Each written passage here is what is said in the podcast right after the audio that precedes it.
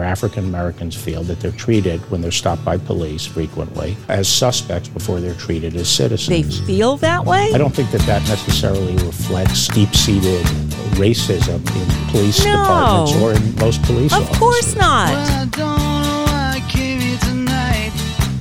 I got the feeling that something right. I'm so scared in case I fall off my chair. And I'm wondering how I'll get down the stairs. Jokers to the right. Here I am, stuck in the middle with you. From Pacifica Radio, this is the BradCast. As heard on KPFK 90.7 FM in Los Angeles, elsewhere in California on KFOI Red Bluff Redding, KKRN Round Mountain, KGOE Eureka. In Oregon on KYAQ on the Central Coast, KSO in Cottage Grove, KEPW Eugene. In Lancaster, Pennsylvania on WLRI, Maui, Hawaii, KAKU, Columbus, Ohio, WGRN, Palenville, New York, WLPP, Grand Rapids, Michigan, WPRR, New Orleans, Louisiana, WHIV, Gallup, New Mexico, KNIZ, Concord, New Hampshire, WNHN, Fayetteville, Arkansas, KPSQ. In Seattle, Washington, we're on KODX, Janesville, Wisconsin, WADR, Minneapolis, St. Paul, AM 950, KTNF. And coast to coast and around the globe, streaming on the internets, on the Progressive Voices channel, Netroots Radio, Radio for Humans, FYI Nation, NicoleSandler.com, Radio Free Brooklyn, Workforce Rising, No Lies Radio, Deprogrammed Radio, Verdant Square Radio, and Detour Talk. Blanketing the Globe five days a week is usually hosted by Brad Friedman of BradBlog.com. But it's me again. I'm Nicole Sandler of NicoleSandler.com, host of The Nicole Sandler Show, back in the guest host seat so that Brad and Desi could take a few days off for the Labor Day holiday. So if you feel like we're living through the insanity of wannabe King Donald, pay attention. You'll likely enjoy a new movie that just opened this week. It's called Unfit The Psychology of Donald Trump. And in just a few minutes, we're going to speak with the producer director of the film, Dan Partland. And yes, psychiatric professionals are diagnosing Donald Trump from a distance. But in this film, they explain why the Goldwater rule really doesn't apply here. So stick around for that. And we've got a green news report because even though Brad and Desi are taking a few days off, they left us a new one. So we got that going for us today, too. But let's get started with a look at the day's news because there's a lot of it. It seems that every day the White House comes out with another gaslighting outrage. The latest in the form of a memo from the president directing federal officials to find ways to cut funding to a number of cities controlled by Democrats, citing violence amid protesters against systemic racism and policing. Trump claims the leaders of Portland, Oregon, Washington, D.C., Seattle, and New York City have abdicated their duties and are allowing anarchy, violence, and destruction. Again, Trump is laying all the blame for violence, rioting, and looting on the protesters from the left, ignoring the fact that the right wing extremist groups like the Boogaloo Boys and armed militias are actively infiltrating peaceful protests intent on sowing violence and chaos. And another day, another story of a black man killed by police. This time it was in Rochester, New York, where the family of Daniel Prude is calling for the firing and arrest of the officers involved. According to video and records they released on Wednesday, Daniel Prude was detained by police after running naked through the streets of Rochester. He died of asphyxiation after a group of these officers knelt on him, put a hood over his head, and pressed his face into the pavement for two minutes. Prude died March 30th after he was taken off life support seven days after the encounter with the police. His death received no public attention until Wednesday when his family held a news conference and released the police body camera video and written reports they obtained through a public records request.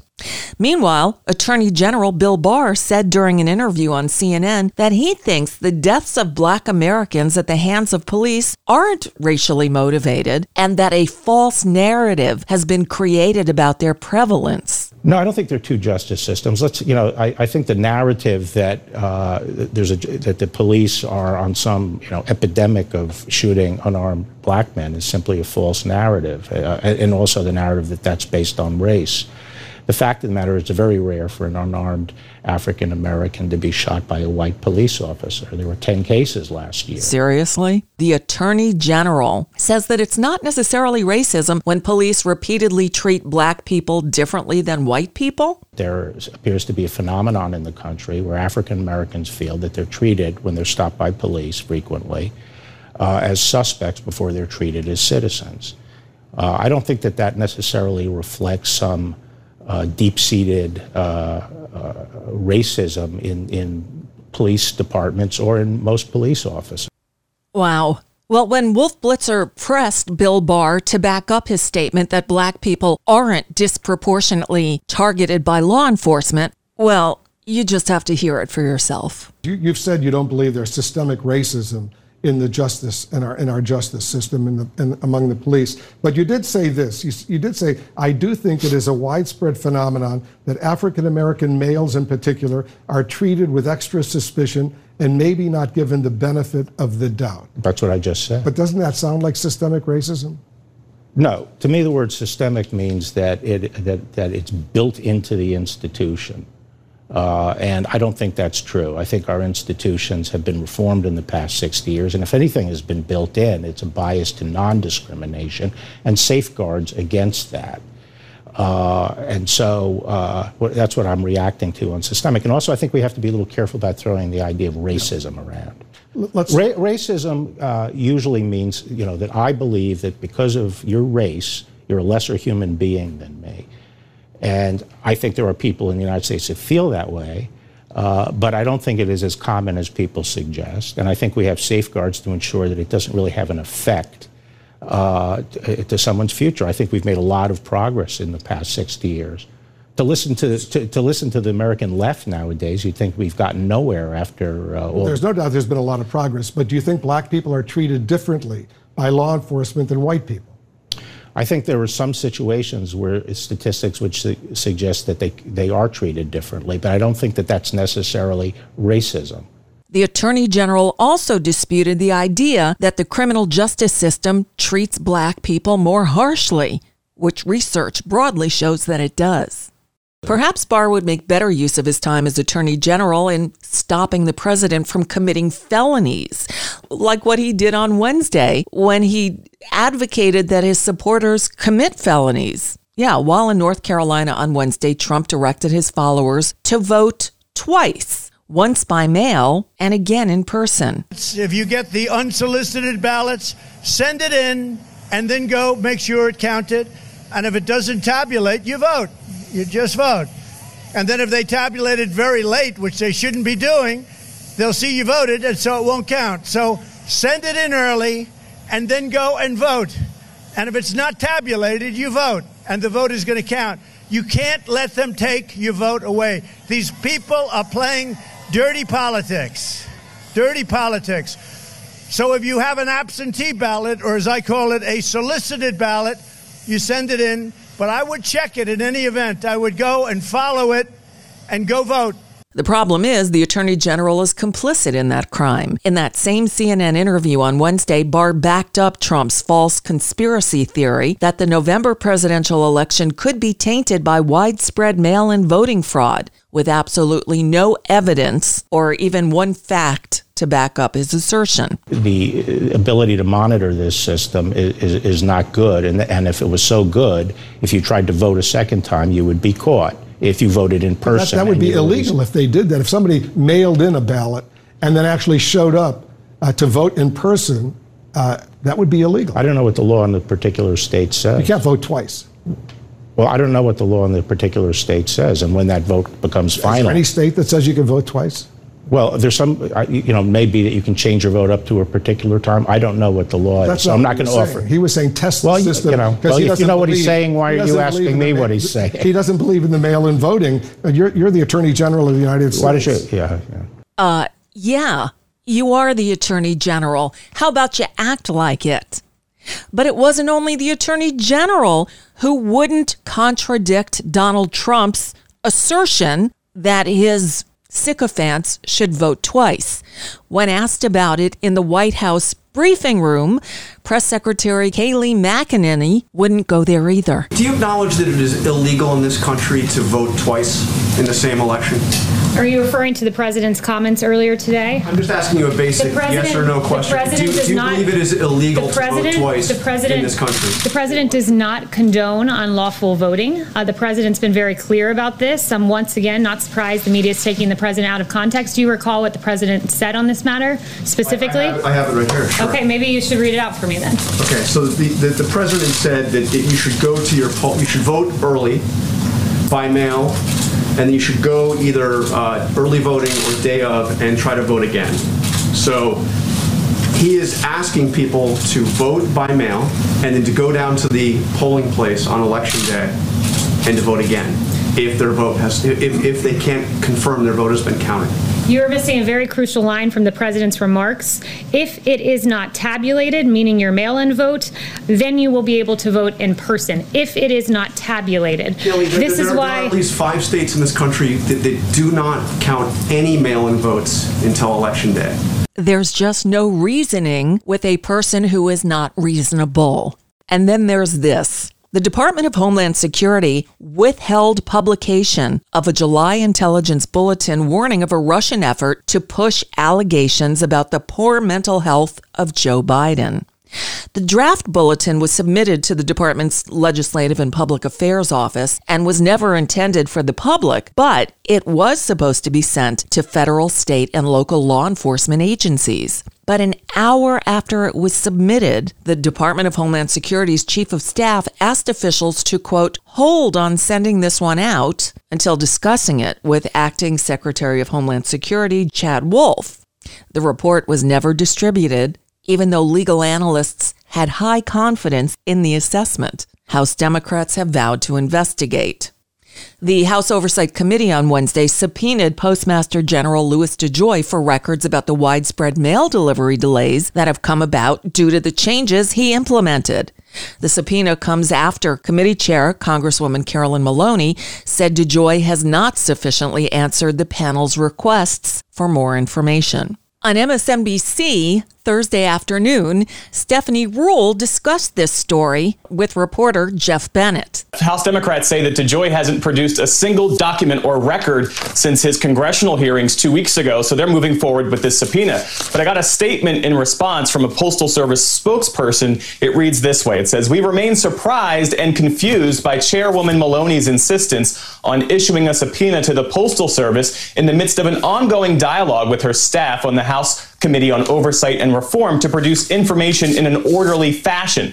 We fully intend to comply with our obligations under the law. One question I have, though, is if they don't comply, how will House Democrats enforce this subpoena? We all remember during impeachment the unprecedented ways in which Trump administration officials really thumbed their noses at subpoenas. The Postal Service doesn't get tax dollars, so Democrats can't withhold funding. In fact, right now they're fighting to give the Postal Service more money.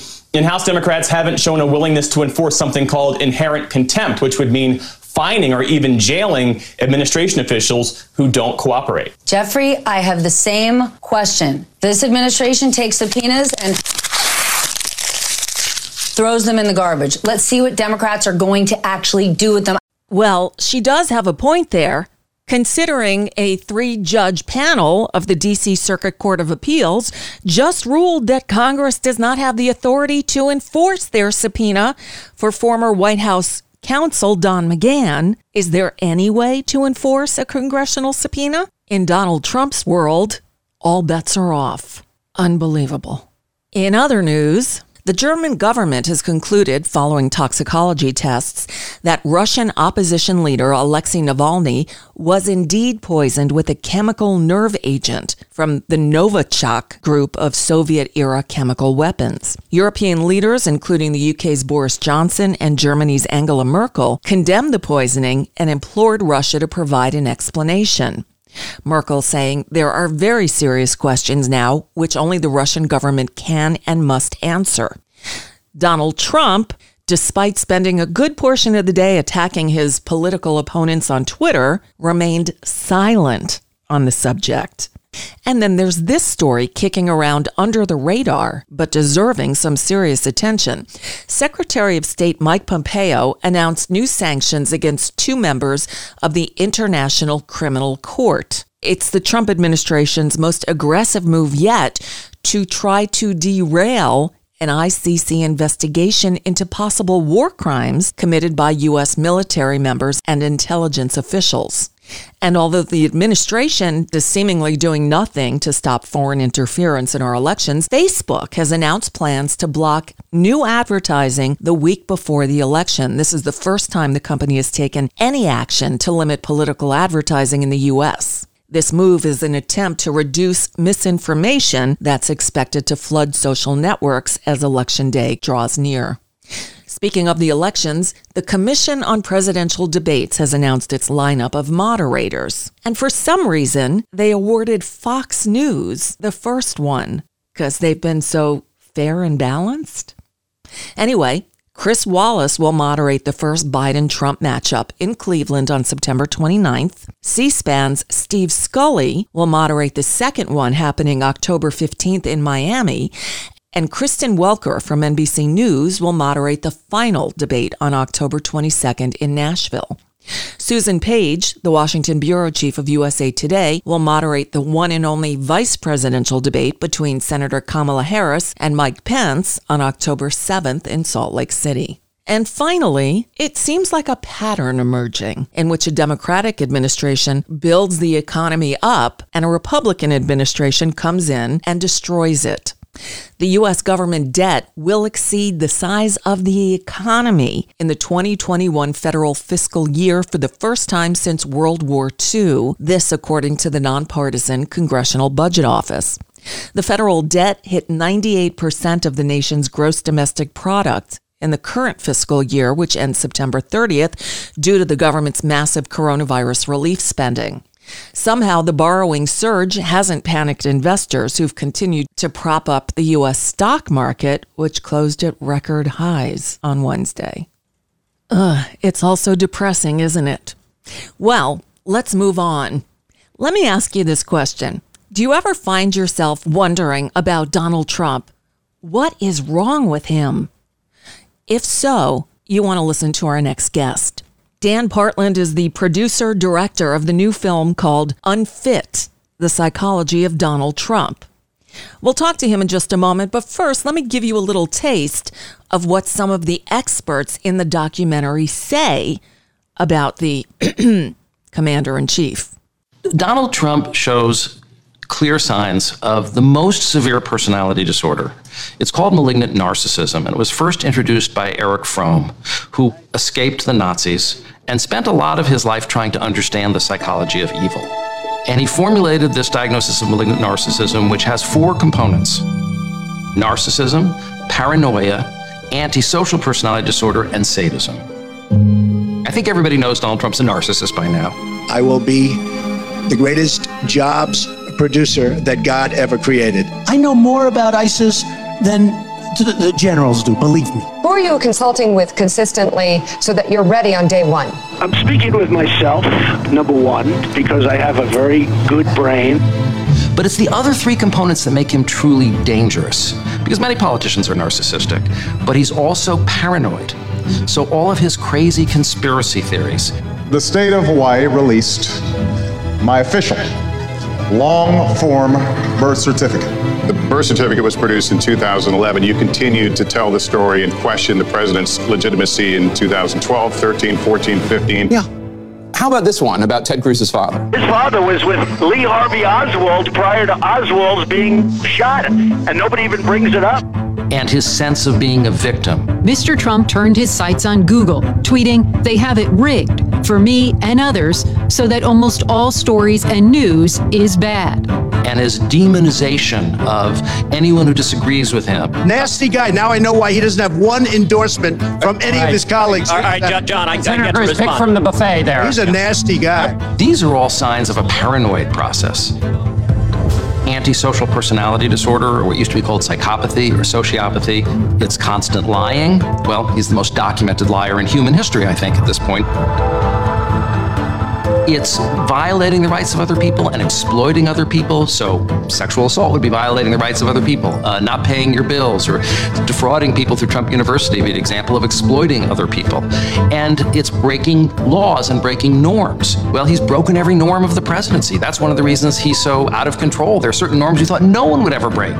But it's part of his personality disorder to break norms and to break laws. And it's a lack of remorse. He has no guilt or anxiety about the destructive things that he does. Impeachment for that? It was beautiful. It was just a perfect conversation. And the fourth component that Erich Fromm identified is sadism. Truly taking pleasure in harming, humiliating, and degrading other human beings. If you read his tweets, I wrote an introduction to a book about his tweets. I had to read thousands of his tweets, and they literally made me ill because it was just one vicious attack on and humiliating insult after another after another. It's like, how can someone even come up with thousands of vicious things to say about so many people? But he enjoys degrading and humiliating and insulting other people. I do think that we have enough evidence that most psychiatrists would feel like it's important to warn about Trump. We have a duty to warn. Yeah, we're done playing games. This is serious business. We'll talk with Dan Partland next. I'm Nicole Sandler, your guest host today, filling in for Brad and Desi on the BradCast. Five major corporations now own over 80% of all media in the United States, but they don't control us. The BradCast and the Green News Report are 100% independent, 100% listener supported. But we can't do it alone. We need you. Your support helps us bring real facts to listeners at independent stations across the country. You can make a real difference by supporting independent media. This country ain't going to save itself, but we can all do it together. Join us at bradblog.com slash donate. That's bradblog.com slash donate. And thanks. My analyst told me that I was right out of my head. He said I need treatment, but I'm not that easily led. He said I was the type that was most inclined when out of his sight to be out of my mind. And he thought I was nuts. No more ifs or ands or buts. Welcome back to the BradCast. I'm Nicole Sandler, filling in for Brad and Desi today. Dan Partland is the producer and director of a new film that opened everywhere on demand on Tuesday called Unfit The Psychology of Donald Trump. It's an important film at a time when the nation is deciding whether or not to return Trump to the Oval Office for another term. I think it's a no brainer. I believe all of the evidence of his lack of fitness for the highest office in the land is apparent. But for those who need a bit more convincing, this is the film to watch. So, Dan Partland, Unfit The Psychology of Donald Trump. That's what you explore in this film. We left the title broad because there's a lot of different ways to look at fitness for office. It's true that the focus of the film is on psychology, but we really came to it from that perspective of starting out wanting to explore Trump's psychology because everybody was following the news in the early parts of 2017 and 18 there was immediately an endless stream of scandals, and there was obviously something that connected them, but it seemed like that was not being really discussed in the news. The news seemed sort of incomplete, that we took each one as a new event that came along. Um, and so the effort was to try to go a level deeper that the 24 hour news cycle has trouble with and get a broader picture of what is actually driving all these scandals. So the film starts out actually looking at tr- Trump's psychology, the psychology of the man himself, but ultimately that's not all that interesting or even that important. The other layers that it gets into um, that was really part of our discovery in making the film is the psychology of the electorate um, that put him in power. And then ultimately, really, what the film uh, ends up with is a real look at the psychology of authoritarianism and what mm. leads the world in that direction. And that, that and that's certainly a topic that we need to get to because of obviously everything we're living through. But to get to this point, um, a lot has been made. Look, anybody, any reasonable person watching Donald Trump and how he uh, interacts with people, whether it's citizens, constituents, if you will, or leaders of other nations, realizes that there's something off with this man. There's something not quite normal about the way he interacts with people. And you talk a lot in the film as the director, not you personally, but the film, um, about the issues surrounding the idea of diagnosing someone's mental state without seeing them. But this actually comes from a, a policy of the, uh, I guess, the American Psychiatric Association or the medical community based on um, sort of armchair diagnosis of a, of a prior presidential candidate in Barry Goldwater?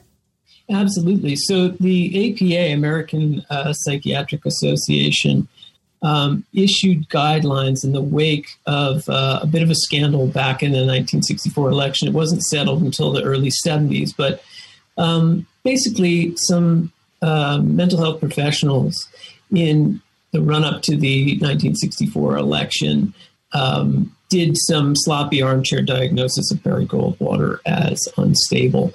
It really wasn't true. Um, the truth of the matter is, they were um, not practicing uh, the science very well, even in the even in the standards of the times, um, which led them to make wild speculations mm-hmm. um, about things that you really couldn't know about.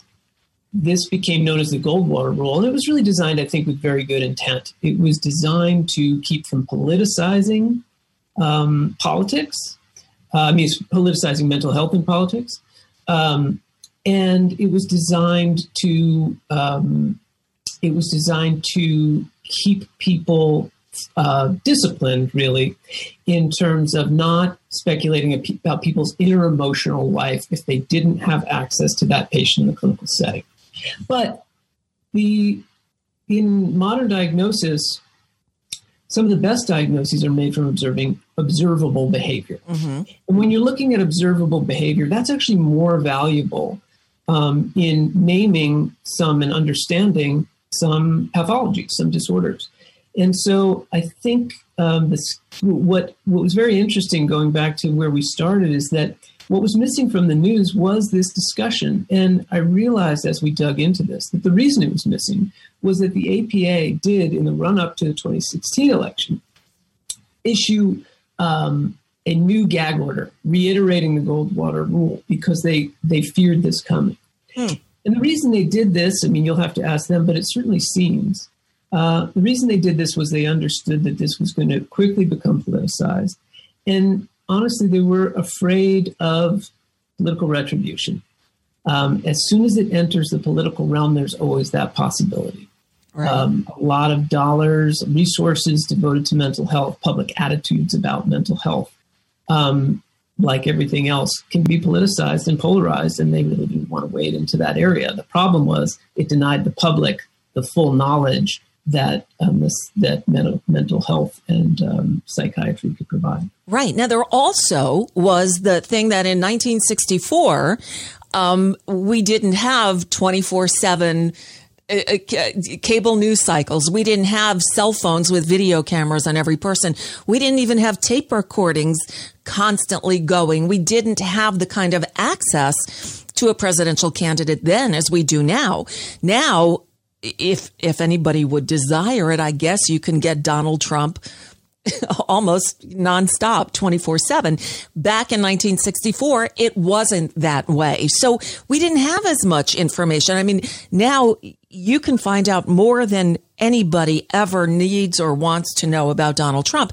You couldn't necessarily get that much information about Barry Goldwater. It wasn't that readily available. And I think some of your experts in the film, Unfit, make the point where we have so much information on him. We have, we can, we can observe him. We can hear his words. We can analyze him very easily from a distance without having to meet with him one on one. We've got a ton of information to work from. Am I stating that correctly? Were there, absolutely, there reasons? Absolutely. I think, I think that, um, you know, the clinical setting is is good for some kinds of diagnosis. But when you have actual, you know, think about a clinician sitting in an office, asking questions, having a conversation with a patient. Mm-hmm. Very, very hard to know what if, what they're reporting is accurate.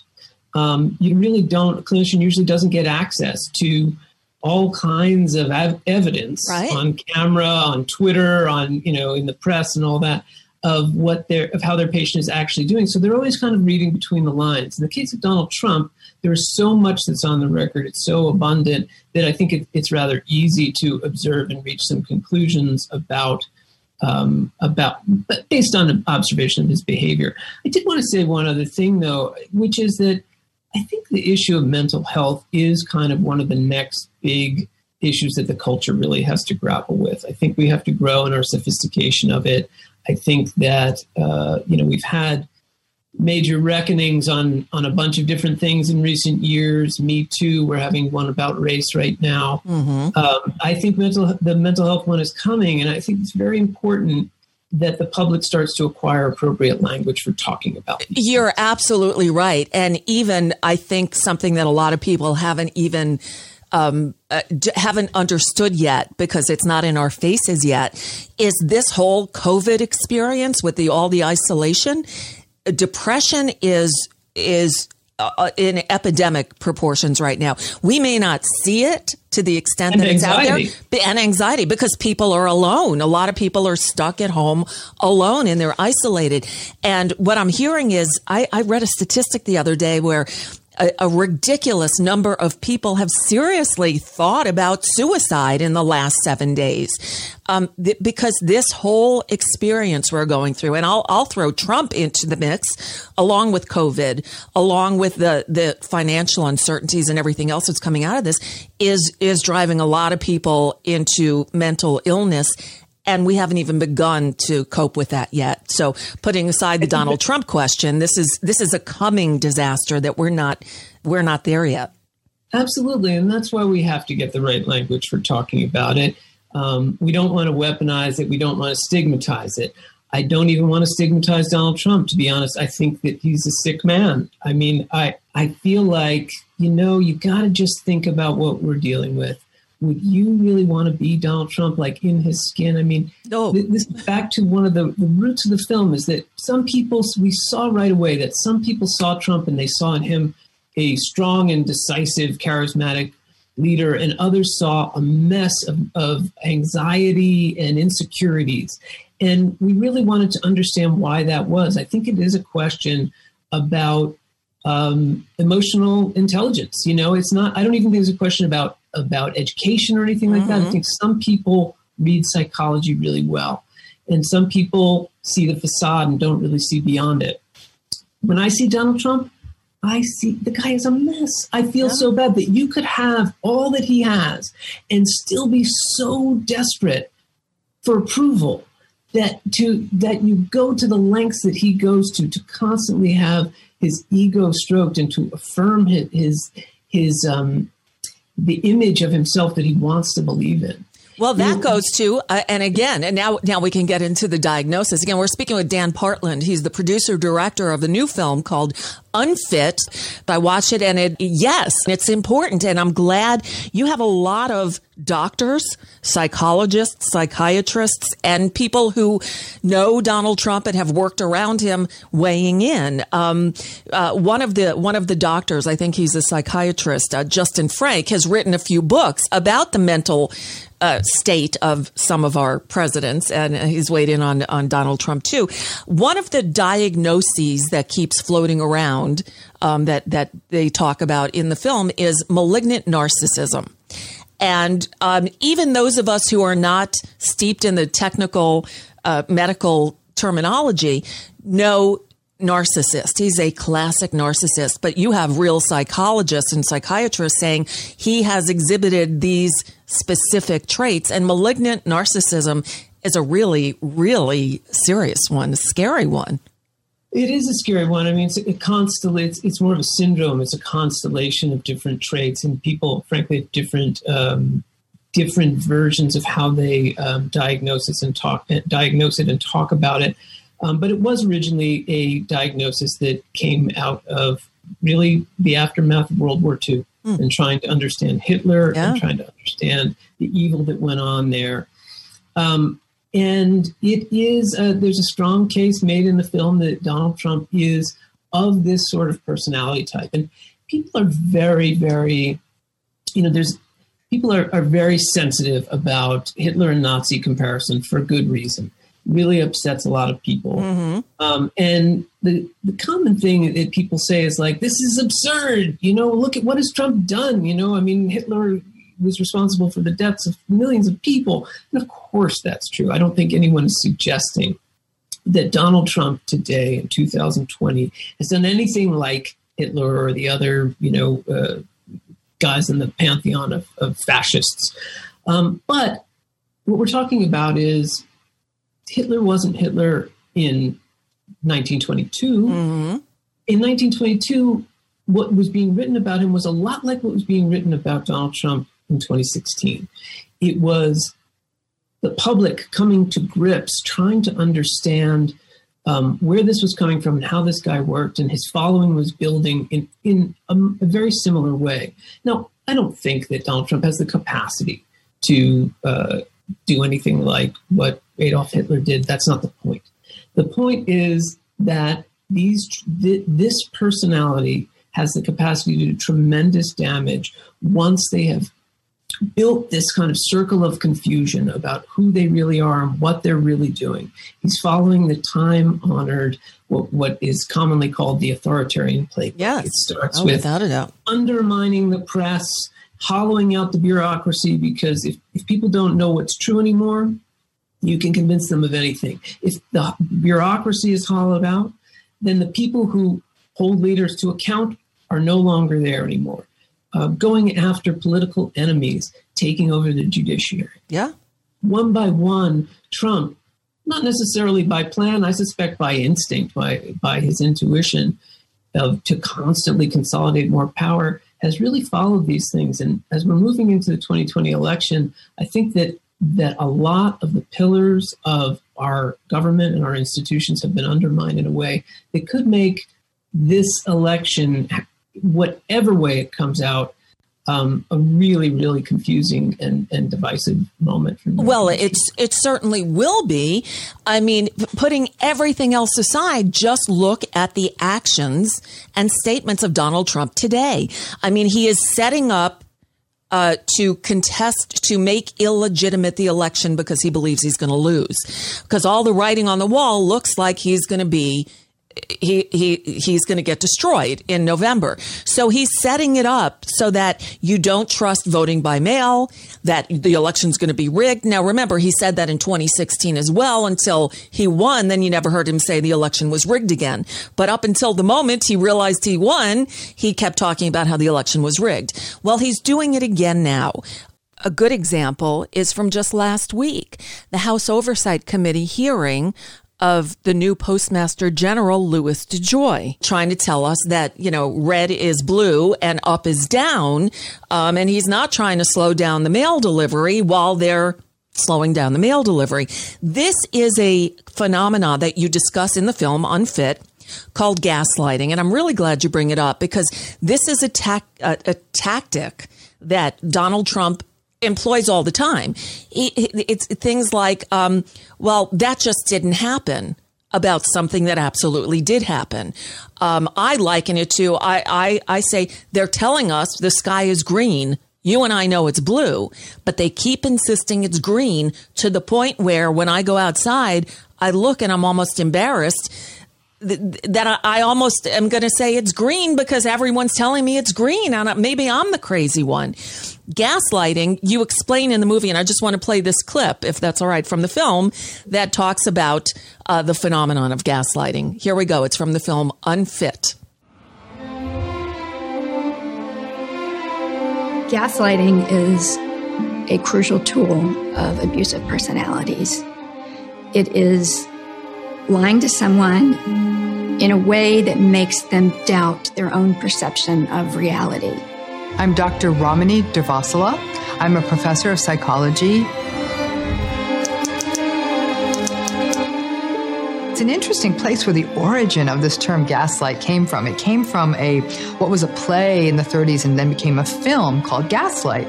And it was about a man who was slowly trying to drive his wife mad. A moment ago, the gas dimmed as it does when someone turns on another light in the house. Did you turn on another light, Elizabeth? No, ma'am. There's no one in the house but us. The gas lights kept getting turned up and down, and he was denying having done it. You're going to see a doctor, madam. No. More than one doctor tomorrow morning. Very common sorts of gaslighting statements are things like, it never happened that way, you must be losing your mind. Um, they'll literally say things happened that didn't happen. I didn't do that, I didn't say that. Many people call gaslighting a form of emotional abuse because what you're really t- doing is setting out to confuse another person. When you confuse someone like that, you really do almost render them more vulnerable to you and actually easier to coerce because now they don't really know which way is up. It's as though you've sort of turned gravity off and turned them upside down.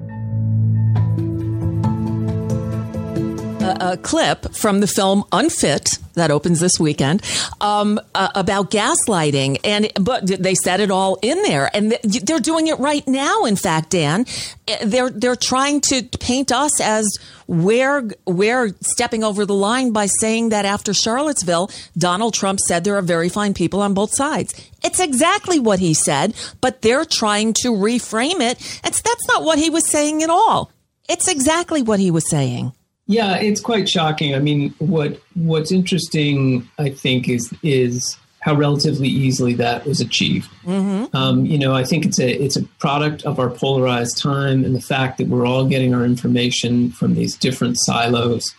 And if you're watching a network that is only you know talking about it in a certain way, um, then it's easy to it's easy to influence um, the public into believing that you know, hey, all the voices that we have on this network are saying the same thing. Right. Um, and you know, across the political spectrum, the the siloing is happening, and that is making it harder for us to have common shared understanding.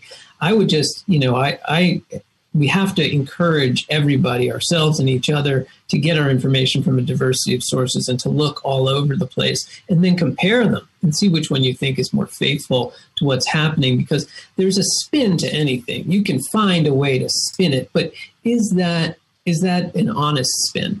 Hmm. Um, is mm-hmm. it a fair spin? Right. Um, and, you know, again, spinning out into a lot of different issues that are destabilizing the, the culture right now. But it's i think our information systems have become terribly terribly polluted contaminated with misinformation and it's an outgrowth of something we thought was great and democratic right? That everybody um, social media modern technologies everyone had a megaphone. You don't there are no barriers to entry to publishing in the way that there used to be. The problem is that puts everybody's voice the good side is it puts everyone's voice on the same plane, and the bad side is that it puts everybody's no. voice on the same plane. Huh. And not everyone's voice is equal. Some people are authorities and much better informed. And we've, um, I think that we've eroded a lot of faith in institutions and in expertise. And without, uh, without, if you if you're ready to roll your eyes and, and dismiss experts, um, then you're free to believe whatever you want. Right. And you're going to believe and, what, what all the people around you believe. And we continue this pattern of silos. And, and to that point, Dan Partland, you've, uh, you've assembled a real slate of experts, the people that you have throughout the film. And I noticed, Dan, your um, Twitter handle is duty to warn, duty number two, warn. And there's a duty to warn coalition. Can you explain what this is about? Sure. Duty to warn um, is a concept, really. Um, it's a concept that has been around in the mental health community, which is that when they're aware of imminent danger, a mental health professional is supposed to report it. It's a ethical guideline. It's actually written into law in all 50 states in some way or another that a mental health professional has a duty. They have liability. If they see potential for danger, imminent danger, um, that they need to alert the public. This is really complicated because for the you know most of the history of this profession, um, what was really paramount was confidentiality, and they didn't want. It was considered that a psychologist could not go and tell somebody something that a patient had said under any circumstances. So, this issue with Trump and the duty to warn is a really complicated one because what they're doing, what mental health professionals are doing, is commenting on publicly observable events and putting it together with their expertise. And even in the American Psychiatric Association, this is regarded as an unresolved ethical dilemma. Um, there is genuinely a need to to um, honor confidentiality, to not politicize politics. On the other hand, there is also, and it isn't in, enshrined in law, the obligation to warn the public when they are aware of imminent danger. And that's what uh, I think this film serves to do. I, although I, I'm guessing most people watching it understand the situation we're in right now. And I'm guessing that's one of the reasons why you did this, made this film. Uh, Dan Partland, the movie is called Unfit. The website is unfitfilm.com where you could watch the trailer and some other clips and get more information about it. It is open now. Well, available everywhere streaming on all on demand platforms. Oh, awesome. so and home and everything. I highly recommend it. It's it's frustrating, it's infuriating, but it, it also has experts saying the things that you know you know, so you're not crazy. Don't let them gaslight you. I've been screaming about gaslighting since he took office. And this is a, an idea that more people need to understand what they're doing. I'm guessing you think that Mary Trump was right in, in coming forward and she being a, a, a clinical psychologist as well to expose what she knows because she also has a duty to warn, doesn't she? Well, absolutely. I mean, her her duty is is a kind of moral duty. It's not a it's not a legal duty, but I think this is a very dicey moment in American politics, and I think it's really calling for everybody to take a stand. And I also really think it's calling for everybody to have an open heart and an open mind. I think there's so much polarization, so much divisiveness. We've got families against families. I think whatever happens in the morning after the election, regardless of who wins, I think there's going to be a lot more turmoil. I'm oh, very yeah. concerned yeah. about this period post election until inauguration. Um, but to make to make things wanna... worse, November fourth is my birthday. Just you know. Oh my goodness. Happy birthday in advance. Yeah, I would you. celebrate in advance. Yeah. Get that out of the way. Yeah, but yeah, because but, what's coming may be um, not going to be a fun. difficult moment for the country. But look, I think the country is going to get through it. I think we're going to get through it. I think that we're going to pull together. I mean, I know there are people in my family. I have a lot of friends who believe very deeply in Trump. I mean, a very important note in the film is that it does try to understand uh, the perspective of a lot of Trump supporters and why he's so meaningful to them and why they like him so much, why they believe him, why they get comfort from him, and failings of our political system that he it was right to be talking about. And I'm glad that a spotlight has been focused on that. I think there are a lot of people who are just not being served by the status quo and they wanted to shake things up. They wanted to blow it up. I get it. I kind of want to also. But Donald Trump wasn't the way. Exactly. Um, it's happened. He's blown it up. And now it needs to be put back together. And we can do it and we will. I think that the American spirit, you know, will will rise. People will recognize these are my friends and cousins. And they're not bad people. Sixty mm-hmm. million people are not bad people because they voted for Donald Trump. They saw something that they liked and they voted for that a certain number will vote for for it again today. You know, I think even Hoover got forty plus percent right. of the vote. Like right. yeah. how elections go. Yep. But there's a better way forward, and I do think that the current president is is a danger. He's a danger to our democratic processes and to our society at large. Couldn't agree more.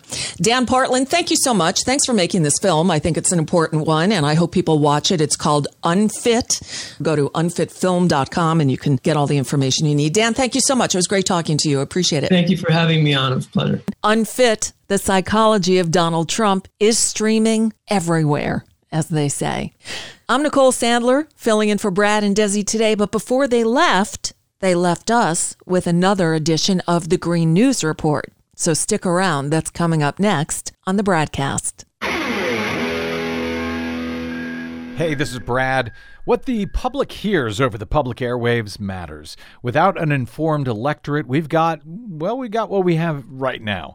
We do our best on the BradCast five days a week to balance that with accurate reporting on issues that actually matter. We don't always get it right, but we try like hell to do so. And we do it all independently and without the influence of corporate or political funding. But we can't do it without you. Please don't presume others will step up. We need you to help us keep doing what Desi Doyen and myself try to do every day on the BradCast. Please help us continue to do so by going to bradblog.com slash donate to help keep the BradCast going and telling the truth over your public airwaves. That's bradblog.com slash donate. Don't wait. Please stop by today. Thanks.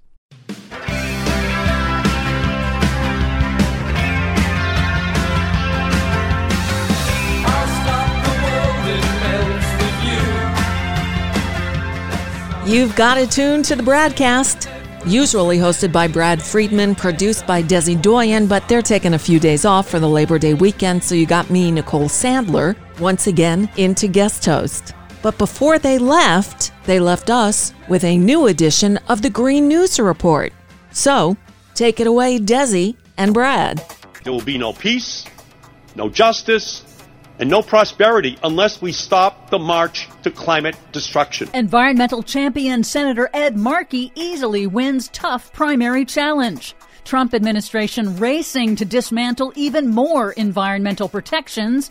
Plus, this is a company that has lost $267 billion in market value in just the last six years. Sign of the times ExxonMobil dropped from the Dow. All of those signs and more straight ahead from BradBlog.com. I'm Brad Friedman. And I'm Desi Doyen. Stand by for six minutes of independent green news, politics, analysis, and snarky comment. With just a few months left in his term, Trump is about to let oil and gas companies go nuts. It's almost like he knows he's not getting the security deposit back on the country, so he might as well just see how much of it he can wreck on the way out. Mission accomplished. This is your Green News Report. This might be the first time Trump has destroyed the property value of a place without putting his name on it first.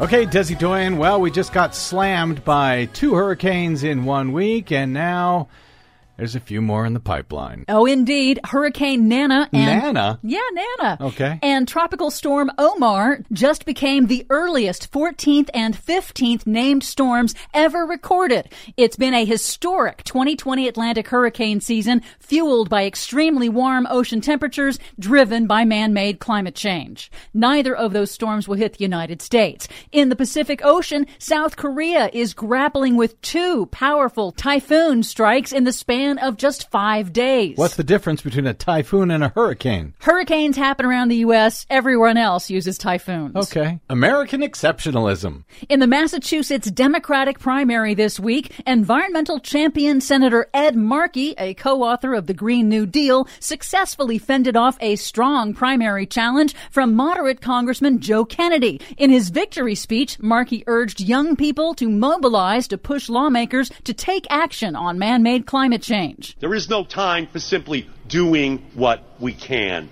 There is no time for compromise on the existential threat to our time. We must pass a Green New Deal.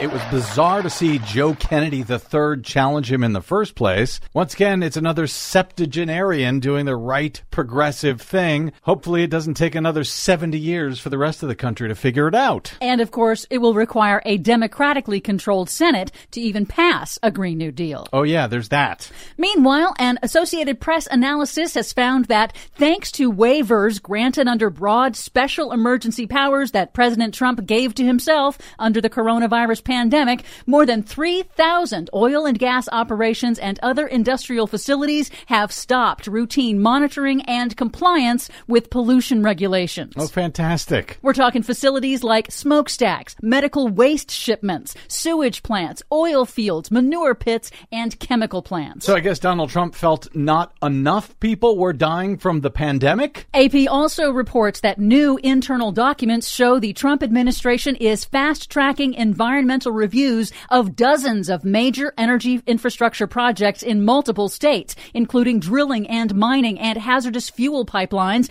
under Trump's special COVID emergency powers. So, by fast tracking the environmental review, that means ignoring it pretty much entirely. Yeah. The Trump Interior Department this week proposed new rules to accelerate the expansion of oil and gas drilling in the public's national forests. The Trump Fish and Wildlife Service moved to lift endangered species protections from American gray wolves. You know, it would be nice to blame this on Donald Trump, but every damn Republican in the U.S. Senate and the U.S. House supports exactly the same thing. The Trump Environmental Protection Agency has finalized its rollback of Obama era clean drinking water rules limiting toxic waste discharges from coal plants that are linked to cancer, birth defects, and brain damage. The rollback saves the industry tens of millions of dollars, but passes the costs of pollution onto everyday Americans. The Trump administration is racing to dismantle public health and pollution standards as fast as possible to cement the rollback and make them harder to overturn should Trump not win re-election. Well, I guess they had to be effective at something. Finally, oil giant ExxonMobil, suffering from the crash in global oil demand due to the coronavirus, was dropped from the Dow Jones Industrial Average this week after nearly a century. Not that long ago, Exxon was the most valuable and most profitable company in the world. CNN business journalist Matt Egan called it a sign of the times. Exxon and all of the big oil companies, they have a climate change problem. Investors would much rather be betting on companies that are viewed as the solution, like Tesla, than on fossil fuels. The Houston Chronicle reports that big oil is following in the footsteps of big coal. The five biggest oil companies only managed to pay dividends to investors by borrowing money and selling off assets. For much more on all of these stories and the ones we couldn't get to today, check out our website at greennews.bradblog.com. I'm Brad Friedman. And I'm Desi Doyen. And this has been your Green News Report.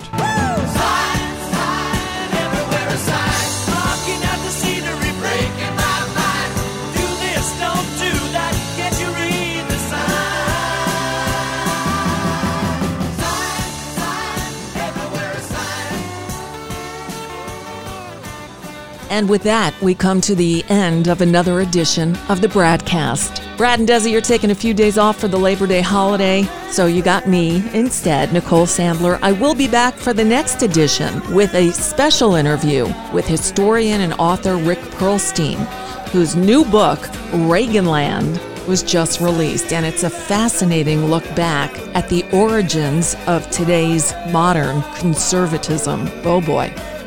In the meantime, I'll leave you with the immortal words of Brad Friedman. Until next time, good luck, world.